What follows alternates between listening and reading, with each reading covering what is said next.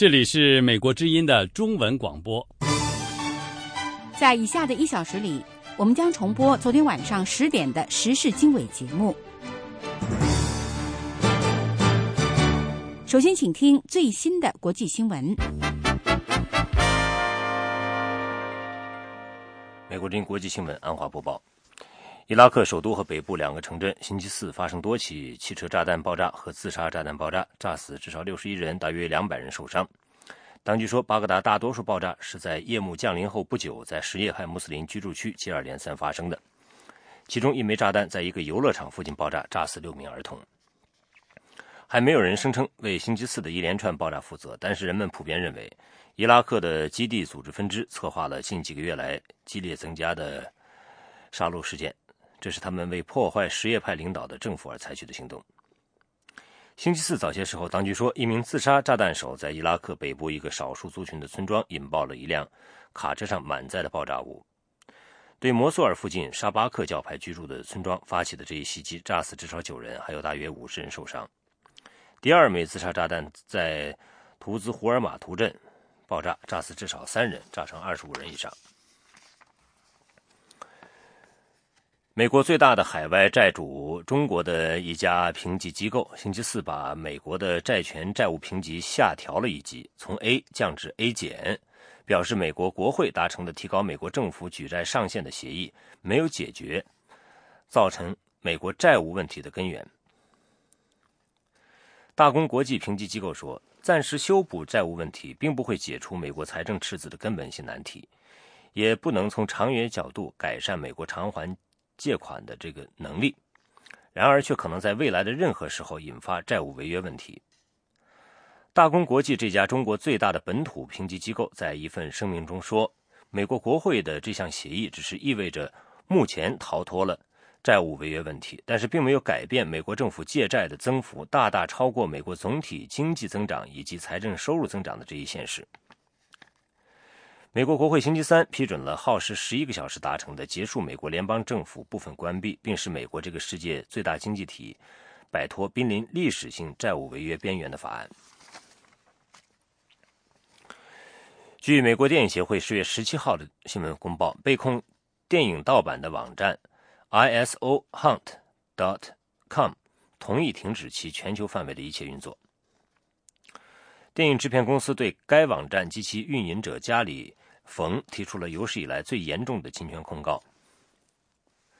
原告方共同要求受理法庭判处被告罚款一亿一千万美元，同时在全球各地禁止加里冯再次通过侵犯美国电影协会成员制片者的这个作品版权来盈利。isohunt.com 网站在 BT 资讯网络社群中是最热门的网站之一。该网站引导用户下载盗版的电影、电视节目、音乐、游戏等受版权保护的作品，而且所涉及的著作是最新推出的知名作品。美国总统奥巴马星期四在白宫会晤到访的伊拉意大利的总理莱塔。那么，意大利呢也正在经历经济动荡。莱塔为美国避免了债务违约，向奥巴马总统表示祝贺。莱塔说：“美国国会重开政府并提高债务上限的决定，对稳定包括意大利在内的世界市场来说意义重大。意大利也正在应付自身庞大的债务问题。”伊朗首席大法官星期四面临争议的呼声：是否赦免一名被施以绞刑、第二天被发现在停尸房还活着的毒品贩子？这名犯人是今年三十七岁的阿里莱扎，他在伊朗东北部的一座政府监狱。那么最初被执行死刑的之后呢，在场的医生曾经宣布他已经死亡。但是根据官方媒体报道，当这名犯人的家人第二天去收尸的时候，却发现他还有气。目前呢，这名犯人被送医治疗，但是据报一名法官说，一旦医疗人员确认他的健康条件足够好之后呢，他将被再次处死。伊朗一名专门研究死刑案例的人权律师穆罕默德·穆斯塔法伊告诉美国之音波斯语组说：“伊朗首席大法官有权阻止两次执行死刑。”伊朗一些人权律师已经向首席大法官阿亚图拉·拉里贾尼发出了一封请愿信，要求呢停止再次执行死刑。以上是这个时段美国之音的国际新闻。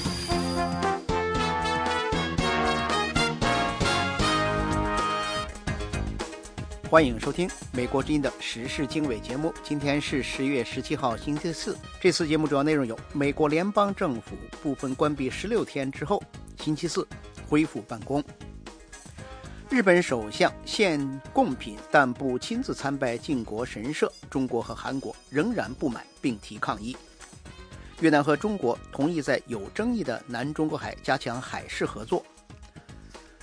中国继续反腐，南京市长落马。以上内容，欢迎收听。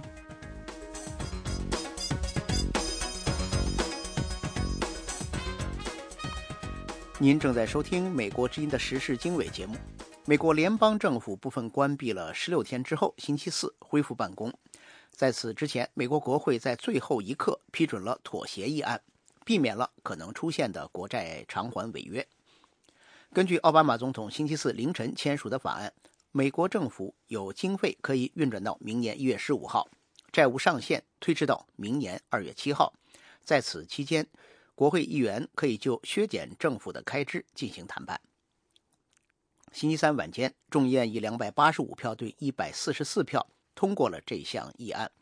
在参议院，这项议案以八十票对十八票获得了通过。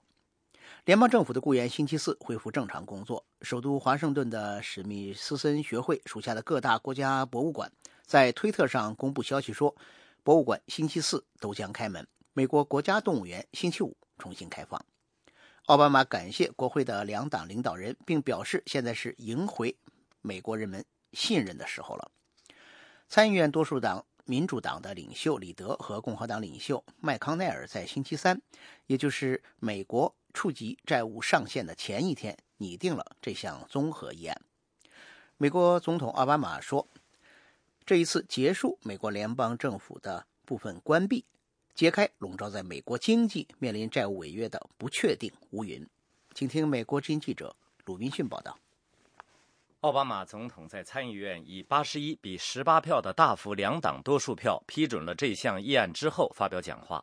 在他讲话的时候，这项议案还需要众议院表决。奥巴马说：“We'll begin reopening our government immediately, and we can begin to lift this cloud of uncertainty.” 我们将立即重开政府，掀开让我们的企业和美国人民感到不确定和不安的乌云。在众议院通过这项法案，并经总统签署后，十六点七万亿美元的借贷上限被延长到二月七号，过了对商家利润非常重要的感恩节和圣诞节。联邦政府十月一号关闭，当时保守的茶党议员把为政府运转提供资金与拒绝向奥巴马的新医保法案提供资金或大规模修改奥巴马医保的要求绑在了一起。这项法案还未进行新的削减赤字谈判打下基础，类似于2011年预算战争之后创立的超级委员会。奥巴马说：“美国领导人为重新赢得美国人民的信任，未来有许多工作要做。”他说：“准备与两党议员合作，帮助建立美国长期的财政秩序。” I've never believed that Democrats have a monopoly on good ideas, and despite the differences. over the issue of shutting down our government, I'm convinced that 我从来没有认为民主党人垄断了所有的好想法，尽管在关闭我们政府的问题上有分歧，但是我确信民主党人和共和党人可以合作共事，让美国不断进步。这项由两党参与的协议，由参议院多数党领袖里德和少数党领导人麦康奈尔完成了最后的文本。众议院共和党议长贝纳没有有效地处理查党成员的反对，导致人们对他的领导能力提出新的疑问。贝纳说：“共和党不会放弃斗争。”查党共和党议员泰德·克鲁兹在参议院议事大厅说：“And unfortunately, today the United States Senate is saying you don't have a voice in Washington. You don't have a voice in Washington. This is a terrible 不幸的是，今天美国参议院说。”美国人民，你们在华盛顿没有投票权，你们在华盛顿没有声音，这真是一个可怕的协议。参众两院的共和党领导人誓言，被称为“自动减支”的全面预算削减方案绝不能改变。自动减支方案于今年早些时候生效。白宫发言人杰伊·卡尼说，奥巴马将在即将到来的预算谈判过程中坚持平衡立场，希望谈判者拿出折中妥协的意愿。Perhaps we can reach a broader budget agreement that will settle some of these disputes in a way where nobody gets everything he or she wants, but the American people. 也许我们能够达成广泛的预算协议，以折中的办法解决其中一些纠纷，不会让每个人都得到自己想得到的一切，但是美国人民会赢，因为这样就会增加确定性。奥巴马总统在他的讲话中列举了他认为今年年底之前可以完成的工作重点，包括移民改革。他说，完成这些重任的条件是华盛顿政界人士走到一起，把过去三个星期来的争吵抛到脑后。That's what I believe the American people are looking for. Not a focus on politics, not a focus on elections, but a focus on the concrete steps. 这是我相信美国人民所希望看到的，不是聚焦政治。也不是聚焦选举，而是聚焦能够改善人民生活的具体的步骤。债务上限的增加只延续到明年二月，政府运转资金只延续到一月。分析人士警告说，华盛顿明年年初可能又要陷入一场新的危机。奥巴马星期三晚间离开白宫新闻室之前，有记者追问他是不是觉得三个月之后还可能因为债务上限而再度爆发政治争斗。奥巴马转过头来回答一个词：不。民调显示，由于政府关闭以及把政府预算问题和奥巴马医保绑在一起的做法，共和党人，特别是共和党内部的查党保守派人士的民望大跌。分析人士说，这可能会对2014年的国会中期选举以及2016年的全国大选和总统选举带来重要影响。美国之音时事经纬，欢迎收听。欢迎您收听美国之音的时事经纬节目。美国联邦政府的部分关闭，到今天呢就正式结束，联邦雇员呢都回来上班。那美国之音国会记者呢杨晨现在就在演播室里，我们就来谈一下这次呢呃临时关闭的这一场历时啊十几天的这么一场这个政治纠纷，呃最后结束的原因究竟是什么？杨晨，昨天我们在这个演播室里边还讲，尽管是表示乐观，但仍然还有最后变数，哪个关键因素导致他们最后在最后一刻达成协议呢？呃，我觉得所有昨天所有的这个目光啊都集中在众议院。就是因为参议院这个达成的协议已经星期一就开始了，那星期二呢被耽搁了一天，就说看看众议院是不是会呃会推出这么一个他自己的议案，能够在共和党的各个派别都能接受的。但是最后呃他们在不断不断的修改，到了晚上还是没有拿出一个让让这个所有的共和党人都满意的这么一个结果。所以昨天在投票的时候，大家也在关注说说其实看共和党就是众院的共和党这个投票的票数，说相信是一定会过的。但是有多少共和党人去反对？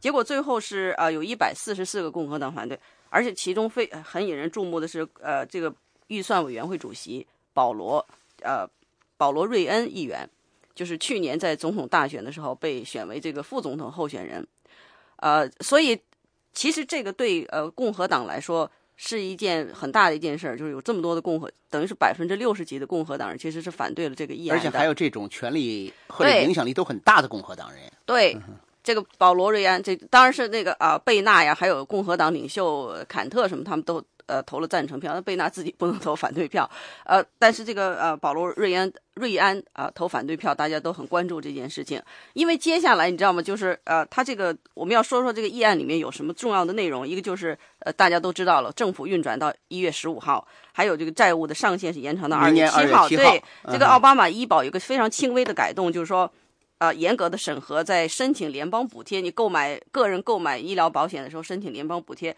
呃，要。严格审核你的收入水平，以防欺诈。其实这一条听起来似乎，那好像很有，这个本来就应该严格审先说这个事算不算民主党做出一个让步嘛？因为共和党就是要求要推迟或者修改。那这个其实听起来好像是是听起来对，就是说好像民主党说 OK，我给你放一点这个有关奥巴马医保的东西在里面，不至于说让共和党。因为这次你看今天的头条很有意思啊。今天的头条，那个美国报纸头条是叫呃，共和党没有得到任何东西，奥巴马赢了，就都是这种头条。但是很有意思，就是我们昨天讨论过这件事。虽然说百分之七十几的美国人说这是政府的关闭是就是共和党要谁是大的责任，谁是赢家？但是谁是赢家，谁是输家？今天早上起来，呃，我觉得大家都在该这个舔伤口的人在舔伤口，对吧？都然后这个共和党人呢，就是自己也说了，他说我们要做一些这个所谓的 soul searching，就是我们要呃审视一下自己这个战略错在哪里，有今后的路要怎么走，因为。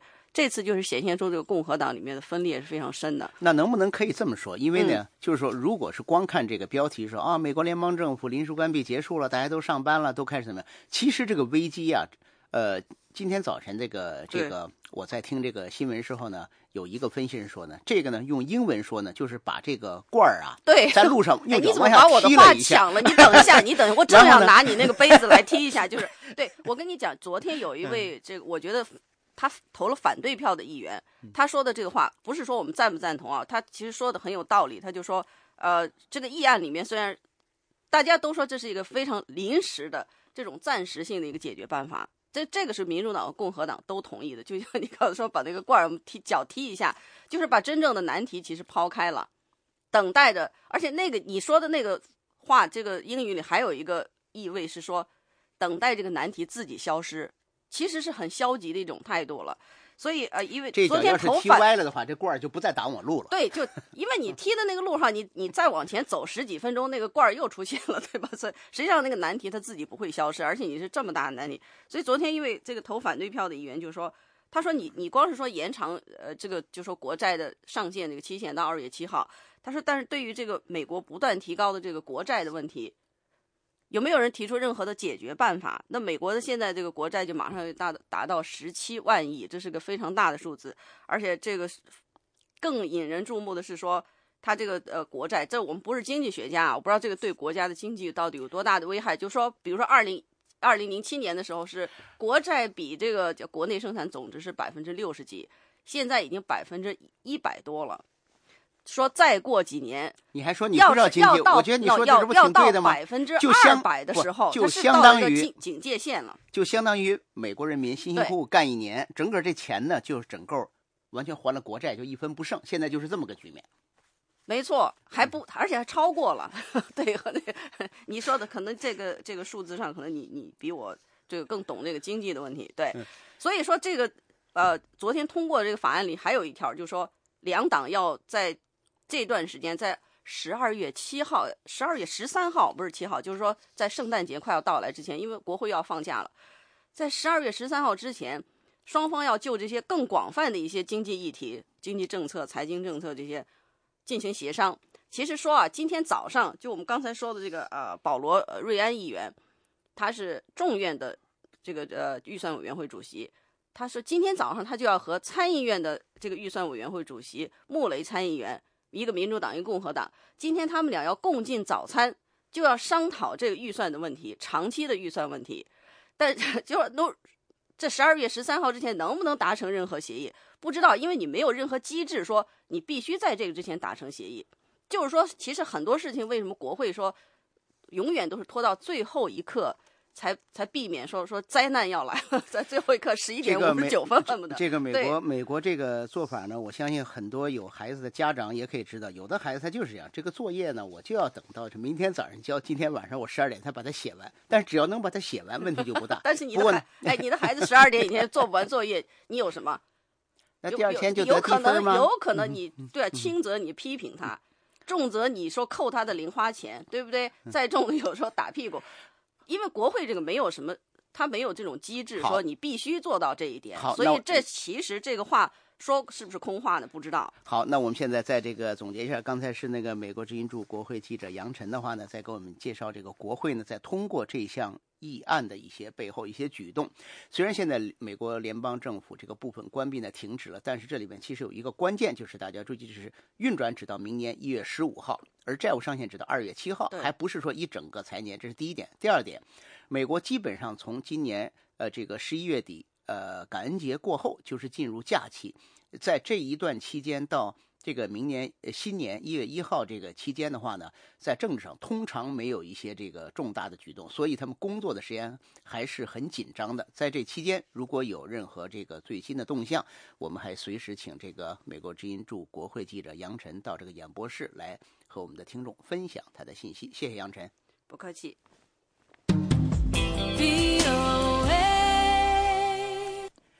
欢迎继续收听美国之音的时事经纬节目。美国联邦政府部分关闭的结束，得到了中国的欢迎。中国呢，现在是美国国债的最大的持有者。不过呢，这次联邦政府部分关闭对美中关系有哪些更深远的影响，目前还不得而知。请听美国之音记者艾德从北京发的报道。在美国国会星期三晚上达成妥协议案之前。中国对美国议员能否达成共识表示越来越担心。中国官方支持的媒体几乎每天都提出打破僵局的办法，并且讨论中国未来如何避免陷入同样的境地。有些社论强调中美两国需要对方，有些则争辩说现在是减少对美国经济和美元依赖的时候了。中国外交部发言人华春莹的反应比较正面，他说。美国是世界最大的经济体，美国妥善的处理有关问题，符合美国自身的利益，也有利于世界经济的稳定和发展。我们对美国处理有关问题取得的进展表示欢迎。在美国国会达成协议的消息传来之后，东京、首尔、新加坡和台湾股市上升，但是美元对亚洲货币的汇率略有下跌。虽然股市小幅回升，但中国媒体强调，美国国会的预算斗争远未结束。官方媒体星期四都头条报道了美国摆脱财政僵局的消息，但中央电视台在报道国会达成协议的消息的时候，用红色字幕打出“暂时避开危机”。中国新闻报道还提到，美国政府开支到明年一月十五号截止，下一个最后期限又快到了。中国媒体还说。如果华盛顿的辩论持续威胁到世界经济，美国挥之不去的政治争议也会导致美中关系的紧张化。中国社会科学院的经济学者宋红说：“有人可能会因此而批评北京大量投资购买美国国债的政策。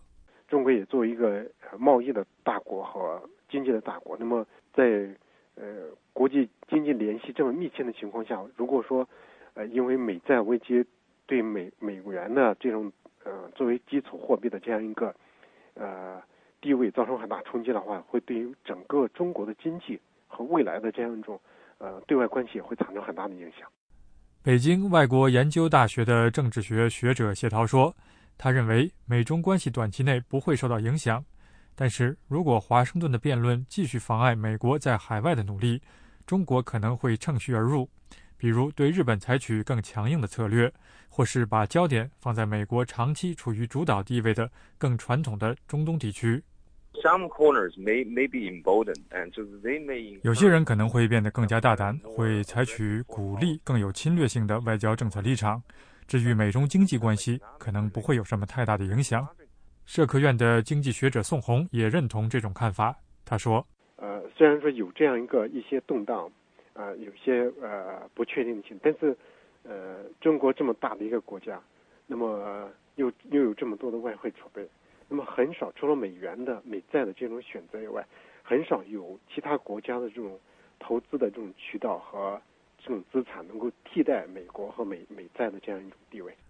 目前，中国不得不依靠大量购买美国国债和外汇来保持经济发展。中国一直靠这个模式来人为的压低人民币汇率。以保持产品低价出口，工厂有足够的订单，防止国内出现高失业率。美国之音时事经纬，欢迎收听。伊朗和世界六国将在三个星期内再次举行会谈，继续就国际社会关注的伊朗核项目问题进行实质谈判。与此同时，有关专家将致力于解决各方的分歧，围绕。伊朗核项目的僵持局面已经持续了十年。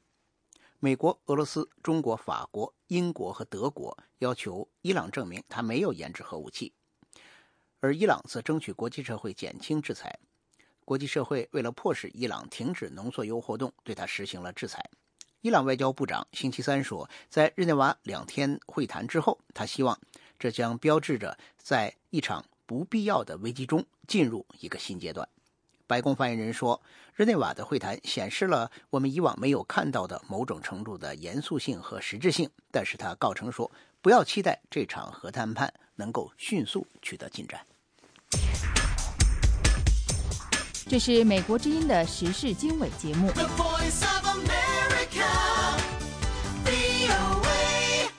欢迎继续收听美国之音的时事经纬节目。日本的靖国神社从十月十七号开始持续四天的秋季祭祀大典。日本首相安倍晋三没有前往参拜，但是他去献了一些贡品。即使这样做，也仍然引发了中国和韩国等邻国的不满和抗议。请听美国之音报道。靖国神社内可以看到安倍晋三以内阁总理大臣名义献上的贡品。安倍晋三维持今年四月靖国神社春季大典的模式，献贡品但不亲自祭拜。除了顾及日本国内的保守派支持者，也希望避免触动中国、韩国等邻国的敏感神经。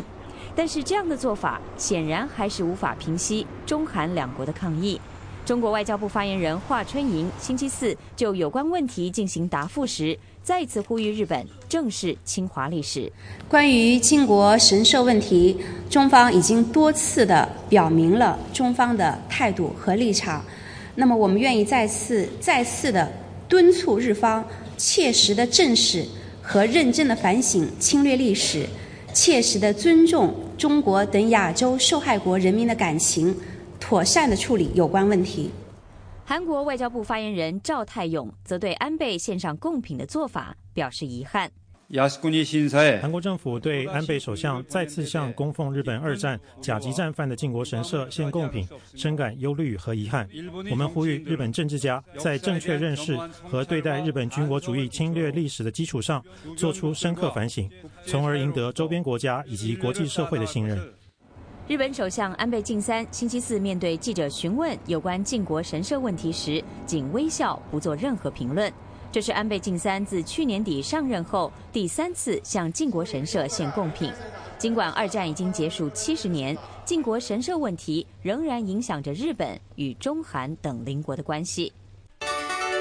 这是美国之音的时事经纬节目。韩国总统朴槿惠呼吁全球共同采取行动打击网络犯罪。请听美国之音报道。朴槿惠在2013年首尔网络峰会上，面对来自全球90多个国家的一千多名代表发表演说，他说：“随着网络技术日益发展，各式各样的威胁层出不穷，包括个人资料外泄、垃圾邮件、散布病毒等等。我们未来不仅要确保网络开放。”同时，也必须根据国际准则降低安全威胁。朴槿惠还呼吁，借由加强在开发中国家的基础建设，打破世界各国的数码鸿沟。同样出席这场会议的英国外交大臣黑格则强调，英国将全力支持减少网络威胁。英国从2011年开始赞助网络安全会议，第一届会议在伦敦召开。这里是美国之音的中文节目。美国之音时事经纬：中国和越南同意在两国有争议的南中国海加强海事合作。下面请听美国之音报道。星期二，在中国总理李克强结束访越之际，双方发表联合声明，承诺找到通过谈判和磋商解决两国分歧的办法。双方还同意在现有的双边会谈框架下，建立一个海上共同开发磋商工作组。前越南驻中国广州总领事杨明义对美国之音越南语组说：“在李克强总理访问期间，中国似乎软化了同越南打交道的立场。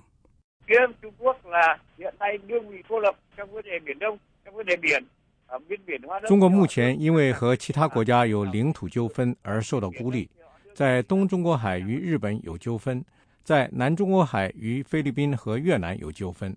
面对有关国家的激烈阻力。”中国希望显示自己不是一个要侵略扩张的国家。不过，这位前越南外交官说，两国就领土纠纷加强合作的声明并没有任何实质内容。这只是外交辞令。越南和中国在南中国海的利益水火不相容，两国都对那一海域的有争议的岛屿提出主权要求。中国政府有着长期性的扩张目标，要等机会，为此愿意等上十年、二十年、三十年，甚至一百年。除非中国变弱了，否则他不会放弃南中国海的。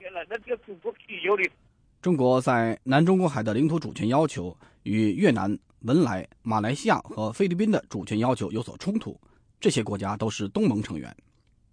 中国目前正在与东盟一道探讨一项拖延已久的、具有法律效力的南中国海行为准则，但是北京不愿意在东盟这样的多边论坛讨论主权纠纷问题，而是希望。与各主权声索国一对一打交道，这样中国就会在谈判中处在强势地位。这是美国之音的时事经纬节目。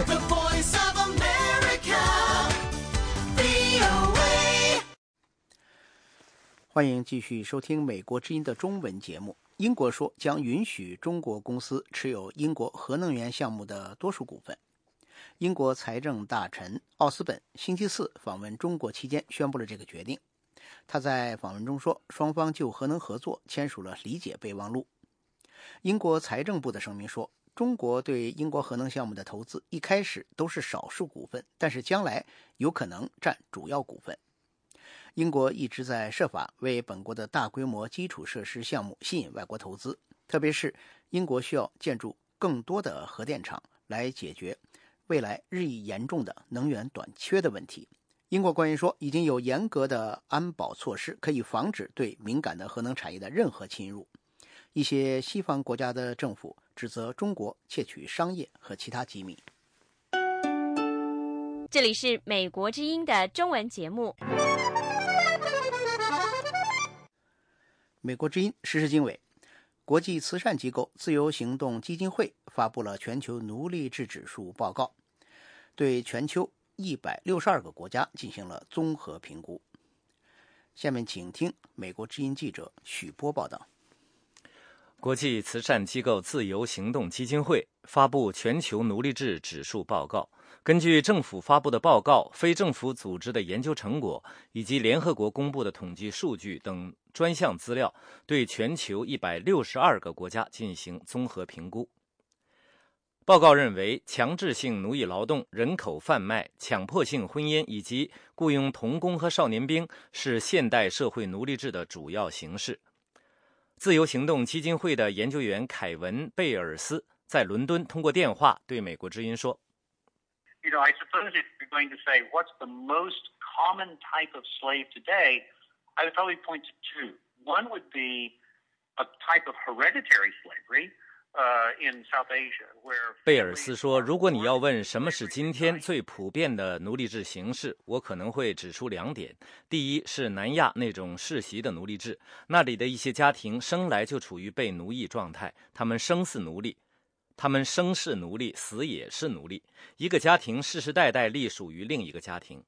另一种形式，我认为也是当今最普遍的奴隶制形式，当属那些受经济利益驱使的流动性劳工。他们寻求改善他们自己、家庭以及子女的生活，于是，一些犯罪分子乘机利用了这种心理，诱骗他们处于被奴役状态。根据这份报告，西非国家毛里塔尼亚的现代奴隶制现象最为普遍。全国三百八十万人口中，奴隶多达十六万人。印度处于现代奴役状态下的人口最多，全国十二亿人口中，据估计有大约一千四百多万人处于强制劳动、强制婚姻、童工和债务奴役等类似奴隶的地位。全球处于现代奴隶制状态下的人口中有百分之七十二在亚洲，中国和巴基斯坦紧随印度，分别占据奴隶制人口最多的国家中的第二位和第三位。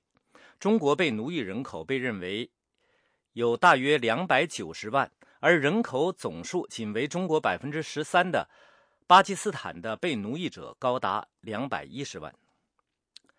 全球奴隶制指数报告指出，一般来说，现代奴隶制倡。猖獗的国家呢，大都和社会发展水平低、政府腐败、人民贫穷以及战乱频繁等因素相关。自由行动基金会以政府制定颁布的打击奴隶制法规、公民的人权保障程度、人权和经济发展水平、社会稳定状况以及妇女受歧视程度这五个领域的三十二项指标衡量，认为毛里塔尼亚、海地和巴基斯坦是奴隶制。指数最高的三个国家，印度紧随其后，位于第四名。排名越靠后，说明现代奴隶状况越不严重。虽然该组织的报告认为中国处在现代奴隶状态下的绝对人口位居世界前列，但是排名在一百六十个被调查国家中名列第八十四名，居于中游。美国排名为第一百三十四，英国的奴隶制指数。排名最低。美国之音许波，华盛顿报道。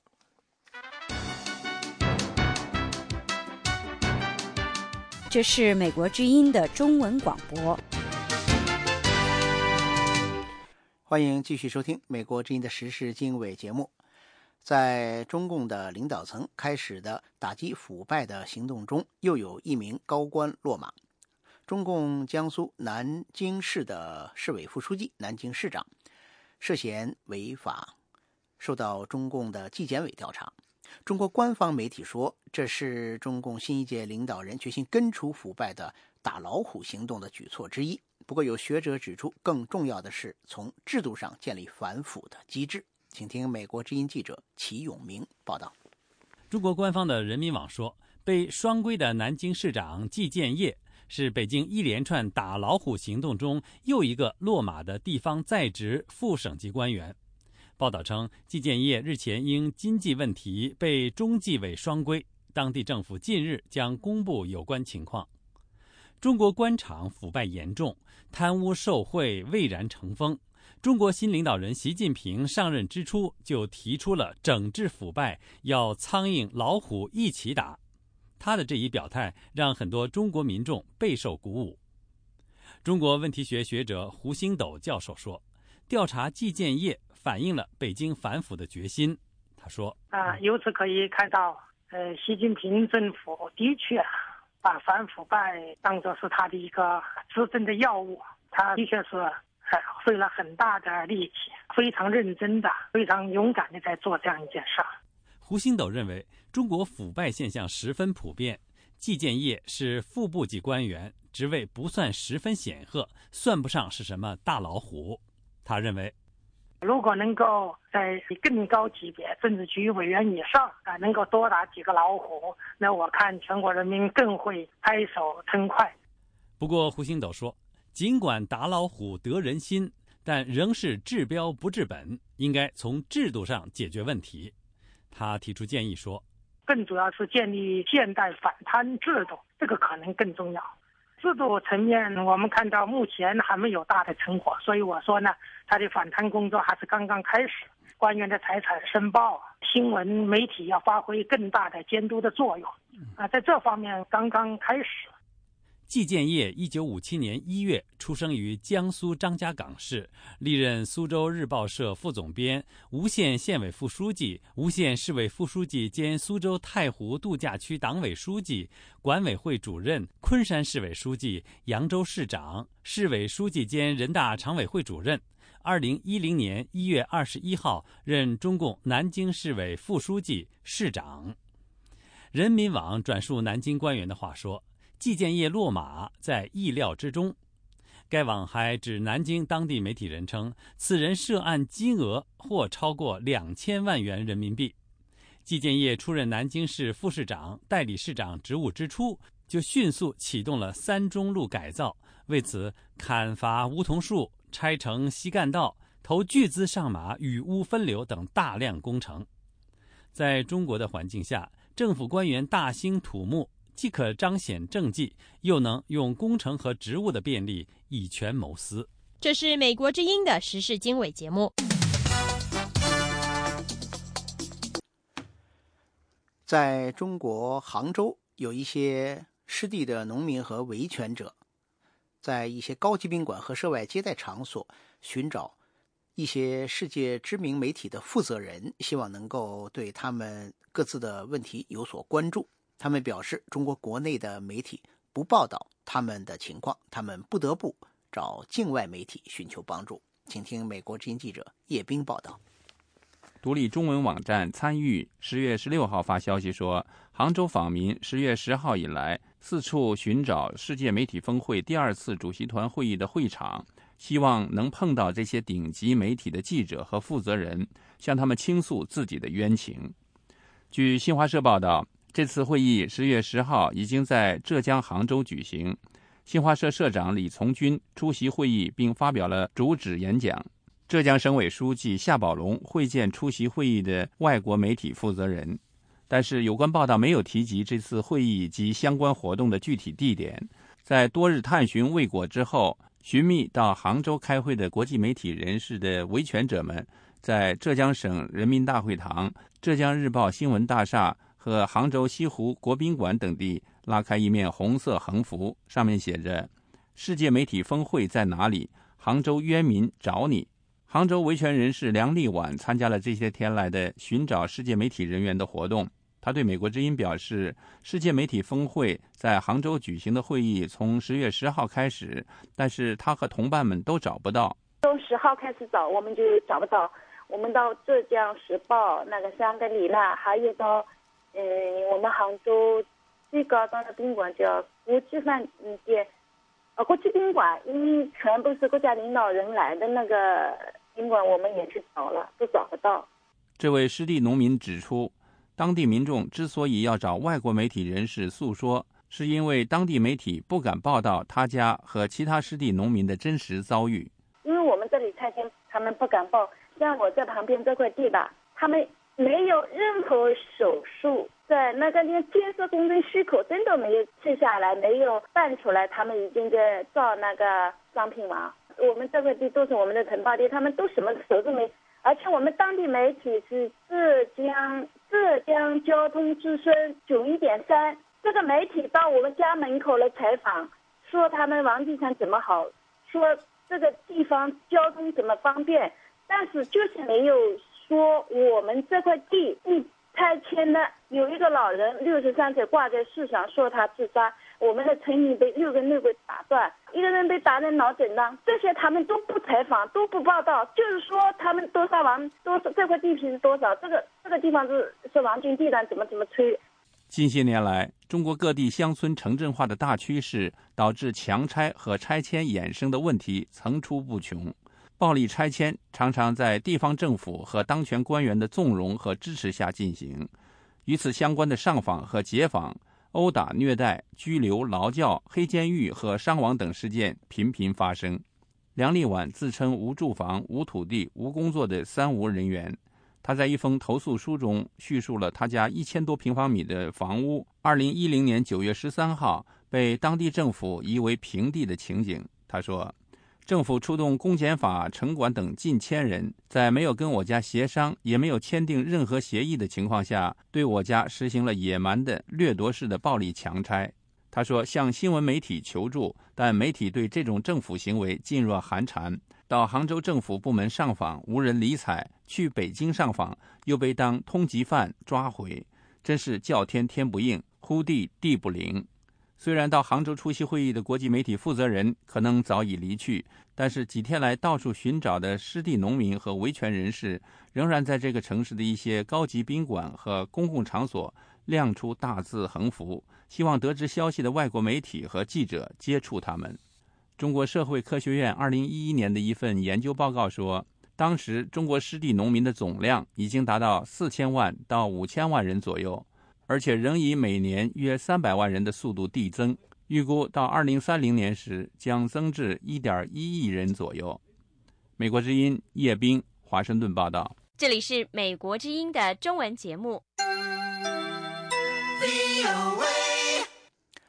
欢迎继续收听美国之音的时事经纬。中国计划制定一项法规，禁止艾滋病毒感染者进入公共浴池，并且要对违反规定的服务机构。予以罚款的处罚。不过，这项计划的征求意见稿受到一些人士和维权机构的批评。请听美国之音记者齐永明报道。中国商务部的沐浴业管理办法要求沐浴场所在显著位置设置性病、艾滋病禁止入内标志的管理规定，星期天一经在网上公布，就引来各方的批评和讨论，认为这样的规定缺乏常识，没有必要，而且明显是歧视行为。为乙肝病毒和艾滋病毒携带者等争取权益的非政府机构“一人平中心”的理事陆军批评说：“商务部的这个规定不合情理。”他对美国之音说：“艾滋病毒的传播呢，其实它的途径非常少、非常有限，而且很固定。日常的工作生活接触，包括一些沐浴，先不会构成 HIV 病毒的传播。”他说。除了要求设置标识之外，商务部还要求违反这一规定的要予以罚款。这样规定折射出来，他们完全缺乏常识。美联社的相关报道提到，中国同性恋问题的研究学者、早期进行大规模艾滋病干预的专家张北川说，商务部起草这项提议时不咨询健康专家，这种做法是在错误的方向上迈出的一步。他星期三说：“如果商务部事前和专家讨论，他们就会明白，艾滋病毒不会通过公共浴室传播，这种传播的可能性都不存在。”一人平中心的陆军批评说：“商务部的规定不仅缺乏常识，而且让沐浴服务场所无法执行。”他说：“他规定说要艾滋病感染者禁止入内，其实就完全不具备可操作性。”因为总不可能让顾客在进入之前要先抽血化验 HIV 吧？也不可能说规定公民去洗澡的时候都要携带健康证吧？健康证本来也不是强制要求人们办理。中国社会科学院公共管理专家刘山英说。中国政府部门出台规定时，即使遇到和其他直接相关机构有关的问题时，也缺乏相互间的协调。这种做法和日本或西欧等发达国家相比，差距明显。美联社引用他的话说：“这些政府部门闭门造车，完全是根据自己的理解和设想制定政策。”陆军长期为弱势群体维权，他在工作中跟政府部门大量接触的经验中体会到。即使出现了这种规定，中国政府比前些年还是有些进步。他说：“因为前些年呢，可能一直到那个法律正式出来，民间才有可能能够看到那个法律文本。现在呢，他是在制定管理办法的时候呢，他会把草案拿出来公开征求意见。这个呢，应该说是一种开门立法的一个举措啊，是一个进步的举措。”不过，陆军认为，政府征求意见的方式是被动的，仅仅公布于自己的网站，没有大力宣传，缺乏主动咨询专业人士的行动。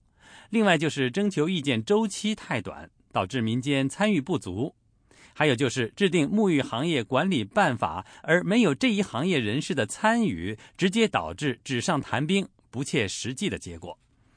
据美联社报道，这一规定的征求意见稿星期天公布几天以后，一名商务部官员表示，如果健康专家认为这样的规定没有必要，那么该项规定就会从沐浴管理办法中撤除。不过，在正式询问当中，商务部一名官员则拒绝直接就此作出回应。美国之音时事经纬，欢迎收听。台湾总统马英九表示，中华民国根据宪法是主权国家，在宪法上，中国大陆仍然是中华民国的领土。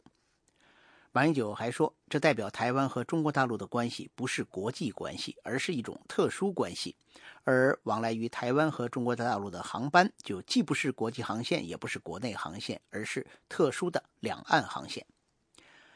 针对马英九的讲话，中国国台办发言人。在例行记者会上表示，大陆和台湾虽然还有还没有统一，但是两岸同属一个中国，因此两岸关系当然不是国与国的关系。此前，中国国台办主任张志军和台湾陆委会主委王玉琦在 APEC 会场见面，双方互称主任和主委。马英九说，这代表两岸互不否认，但是中国国台办发言人表示，这种说法联想力过于丰富。与此同时，台湾目前的在野党民进党的前任党主席说：“现在的民进党与人民脱节，这样呢会注定失败。”请听美国之音记者黄耀义报道。前任民进党主席姚嘉文十月十七号说：“长期参加政治运动、民主运动的人，了解不能够光依靠像议会那样的体制内力量，更应该要结合公民力量。”他批评最近民进党越来越与公民脱节。他说：“重人民的意见哈，人民的力量来支持他们，反而好像排斥、排斥社会、社团、社会各方面的意见，就是注定会失败。”关于民进党之前在立法院当中尝试失败的倒阁。姚嘉文说：“一开始就很反对倒阁这种单纯的做法。你要倒阁可以，但是里面在外面发动人民的力量都没有做。所以刚刚所问的问题就是说，国会我们虽然是少数，但是民间的力量是很大。这个力量，民主进步党没有开花哈，没有没有运作啊。现在有很多的公益团体出来，民主进步党反正没有，这是非常可惜的。”姚嘉文是民进党第二任党主席，曾经因为美丽岛事件入狱七年，曾任总统府资政、考试院院长，现为台湾国家联盟召集人。美国之音记者黄耀义，美国之音时事经纬，欢迎收听。欢迎继续收听美国之音的中文节目。香港特区政府决定颁发两张免费的电视牌照，这样呢？等了三年的香港电视网络得不到免费的电视牌照，香港特区政府拒绝解释为什么要这样做，引起香港一些方面的反弹。有人批评香港特区政府是黑箱作业，还有分析人士说，这是关乎香港人公平、公开、公正的核心价值和制度。请听美国之音记者海燕在香港的报道。据香港媒体报道，三年来已投资数亿港币，雇佣超过七百员工，制作了三百多个小时节目的香港电视申请免费电视牌照愿望落空，而另外两家计划在获得牌照后才正式投入运作的公司却如愿，令各界震惊，引发包括许多亲北京的建制派人士的质疑，要求政府进一步解释，消除公众的疑惑、不满和愤怒。而有媒体星期四披露，香港电视在政府顾问报告中评分获得第二位，且特区政府政务司、财政司和律政司的司长以及广播事务管理局都认同颁发三个牌照，唯有特首梁振英及部分行政会议成员硬是踢走香港电视。香港电视主席王维基星期三与员工见面，并落泪宣布立即裁员三百二十人。王维基更在记者会上炮轰政府以机密为由拒绝公开评审标准和拒发牌照理由是黑箱作业，质疑香港是否还有公义。香港《明报》星期四发表特稿报道说，不止一名建制派人士表示，这次香港电视未获发牌，明显是中央主意，是政治决定。报道说，有熟悉中央的建制派人士透露。中央未摸清王维基的背景，特别因为电视节目入屋，可说是要害部门，甚至涉及国家安全。而王维基的发展资金来源与外国关系等也受到质疑。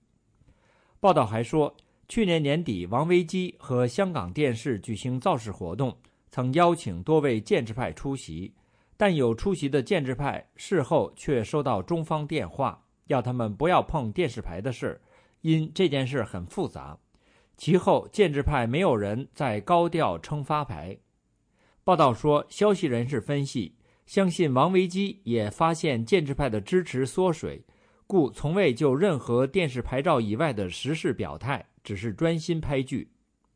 报道披露，有建制派直言，中央已为事件拍板，即使王维基求助中联办，也难改变结局。这种大件事，西环都难决定。另外，还有立法会议员表示，政府不可能把政治原因说出口，故现实只能维持挨骂状态。另据港媒报道，二零零八年十二月，当时是城市电讯和香港宽频网络主席的王维基出任亚洲电视行政总裁后，曾要求新闻部学习倾向民主的《苹果日报》处理新闻的手法。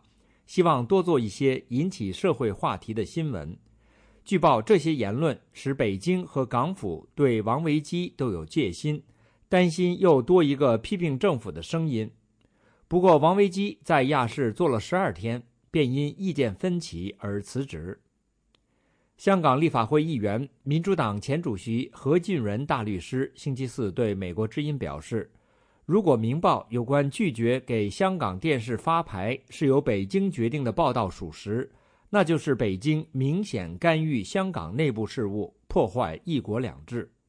何俊仁说：“如果这是真的话，那是完全不可以接受的。发电视牌照完全是香港内部的事情，怎么可以由中央来指示、来影响？特区政府处理手法也是非常呃使我们担忧的，完全黑箱作业。”另外，香港中文大学新闻及传播学院星期三发表声明，批评政府发牌制度和审批过程缺乏透明度，确立了极坏先例，将长远影响本港资讯及言论自由，要求公开评审的各项得分。同时，香港人权观察总干事罗沃启也指责港府违反国际公约。罗沃启表示。联合国公民权利和政治权利国际公约规定，各国政府必须避免以苛刻条件为前提向广播媒体发牌，而发牌条件应客观合理、明确、透明、不歧视。港府作为签署者，应该遵守。香港民主党资讯科技界议员莫乃光星期四发推说：“这不只关乎电视市场，是关乎香港人的核心价值。”公平、公正、公开的制度。莫乃光议员星期四对美国之音表示，政府的黑箱作业令他担心外界如何看香港的商业环境，是否还能维持基本的公开和公平的原则。他说：“这一件事啊，对香港实在是一个很大的打击。我们最重视的当然是有一个公平的环境。”很关心，就是将来了，我们这个公平公开的这个商业环境了，可能已经有了改变。香港特首梁振英十月十七日出席立法会答问大会，多个政党都表明会追问香港电视未获发牌一事。民主党单仲恺表示会就免费电视牌照问题追杀梁振英。属于建制派的自由党的田北俊说，对香港电视未获发牌感到失望。要求当局尽快交代原因，而有网友说，香港电视无法拿到免费电视牌照，注定是香港赤化史上标志性的事件。梁振英政府受意识形态影响，在不公开、不公正的暗箱操作中否决香港电视的牌照申请，面对公众质疑，以一揽子因素含糊推诿，这大概是回归这么多年。港府对言论自由、商业自由市场最蛮憨、最赤裸、最悍然的干涉。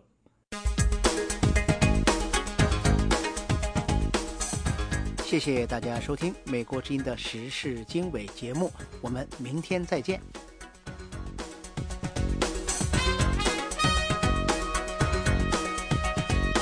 美国之音国际新闻，安华播报：伊拉克自杀炸弹和汽车炸弹爆炸。造成至少六十一人丧生。中国核能工业向海外拓展的努力获得了英国的鼎力推动。英国说将允许中国公司收购英国核电厂的多数股份。英国财政大臣乔治·奥斯本星期四在访问中国南方广东省的一个核电站时，和宣宣布了这个决定。